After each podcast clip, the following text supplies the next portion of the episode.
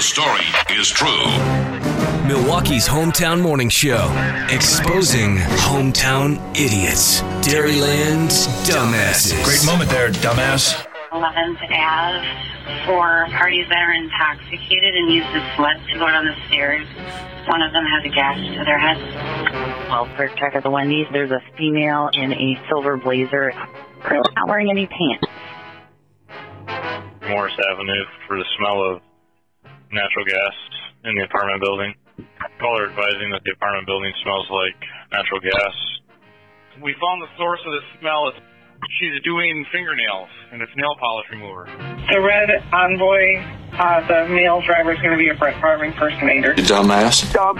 He was just a dumbass. Dumbass. What a dumbass. Daddy's a dumbass. There's the dumbass. Watch where you're going, you dumbass! Well, a double dumbass on you!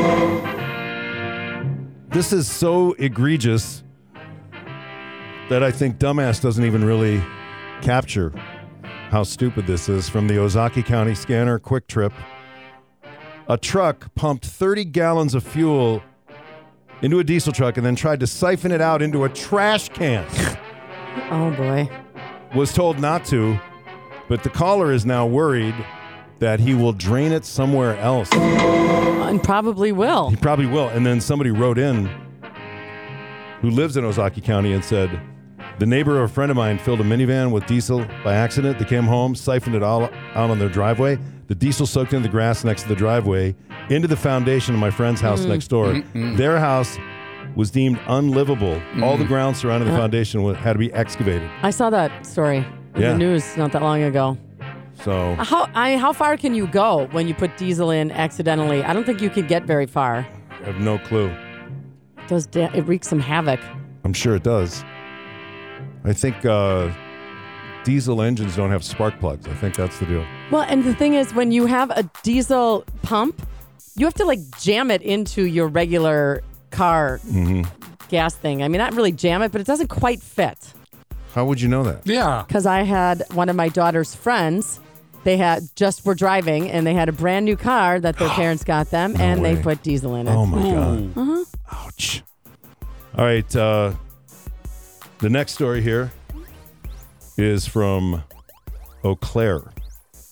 January 5th, midnight shift. Staff at a restaurant called because a customer threw food at them and then left. The person was contacted a short distance away and said they were upset about the amount of meat in their taco. Hey, we get it, but chucking your taco at the workers is not the appropriate response. The person was likely under the influence of meth. Well, that explains that, they write. Yeah. They were cited for disorderly conduct and banned from the restaurant. Quite honestly, abuse of a taco should be a crime too. Who's with me? That's not the first time someone's been upset over not enough beef in their taco. I know that seems to happen uh, quite a bit, like the Crunchwrap Supreme. There's not a Taco Bell. For a female in the drive-thru, she's going to be in a dark Dodge Ram, refusing to leave. She's upset because her Crunchwrap Supreme didn't have enough beef on it, and she's refusing to pay for a double beef.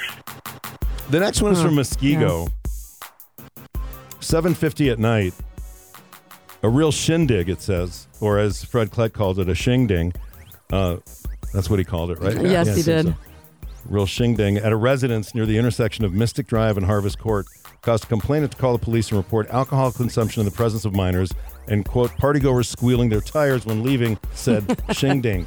An officer responded to assess the claims and determine no violations of municipal ordinance were occurring. So Because they all took off. Somebody was mad. Probably, yeah. City of Boscobel, January 3rd. An apartment resident called police to report the couple living below them were yelling at each other, and the woman was yelling, Stop, stop, please stop. So, I mean, you know, if you heard that, you'd probably call the police Right. to it, right? Well, I try and listen to see With what your we're glass, stopping. with your glass to the wall or yes. to the floor. Yeah. When police arrived, they discovered that the couple were having a friendly water fight in the kitchen. Both of them were soaked and laughing about it. Um, as John McGivern says, There's more to that story. yeah. There is I no mean, doubt. stop can mean so many things. Stop. Don't stop. Yeah, I, Don't stop. Yeah, see, depends on how you say it. Punctuation, yeah. It's all about inflection. Yeah, Yeah. inflection. hmm It matters. Back to the Muskego Police Department. They wrote this yesterday. Tuesday traffic tip from yesterday. Most people know that going through a red traffic signal is illegal, but did you know going through an intersection on a yellow signal may also be?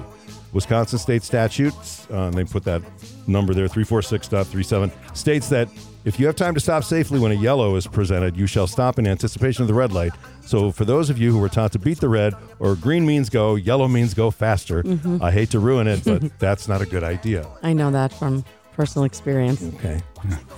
See, Ryan, as you learn how to drive, listen to Uncle Dave and Yes. don't watch your dad. And the yeah. if you are going through the yellow light and it turns red before you're all the way through it, that is a ticketable offense. Or it used to be anyway. And you know that from personal I do. experience. And back to Ozaukee County. This happened just four days ago at the Meijer's in Grafton. Quote, employee caught stealing items. Ex employee should say, I hope. Uh, John was the first one who said, if it were eggs, I hope they put them in mail my mailbox. Uh, Brittany said, was it eggs? I'll bet it was eggs. Somebody else said, I got to believe it was eggs. I mean, have you seen the price of eggs?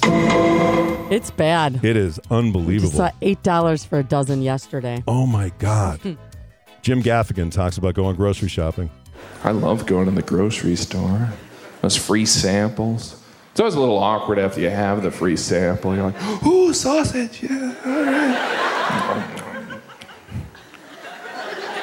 Well, see ya. Sucker.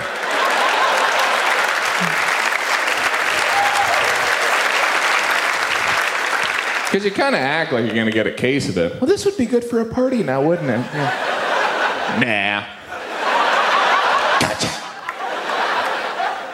When did we have to become members of all these grocery stores? Are you a member of our secret club? Uh, I'm just getting Doritos. That'll be $4,000. Or you can join our club. I can't come to a lot of meetings, but I guess I'll join. I do feel guilty at checkout when they're bagging my groceries. Talk about feeling lazy. Hey, thanks for putting my groceries in my bag. Yeah, I could help, but I'll just watch. I'm exhausted from picking that crap out. You want to come home and watch me eat them? I'm looking for a buddy.